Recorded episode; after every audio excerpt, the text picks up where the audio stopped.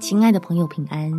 欢迎收听祷告时光，陪你一起祷告，一起亲近神。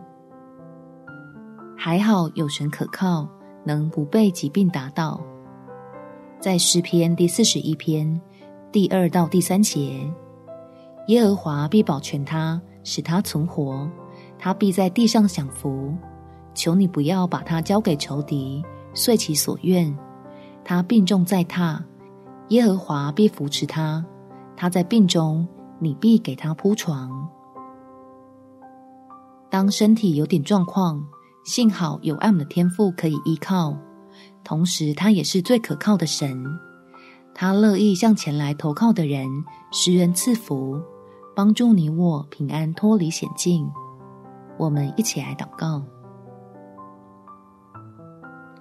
天父。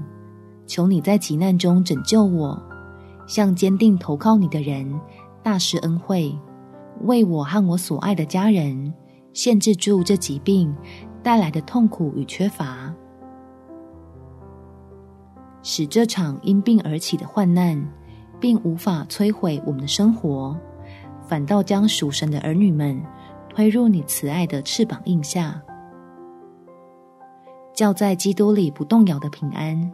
临到家中每个人的心里，成为重担能变得轻省的力量，好让我们可以继续抓紧盼望，继续用你的话做脚前的灯，领受不断绝的供应与帮助，顺利走出死荫的幽谷。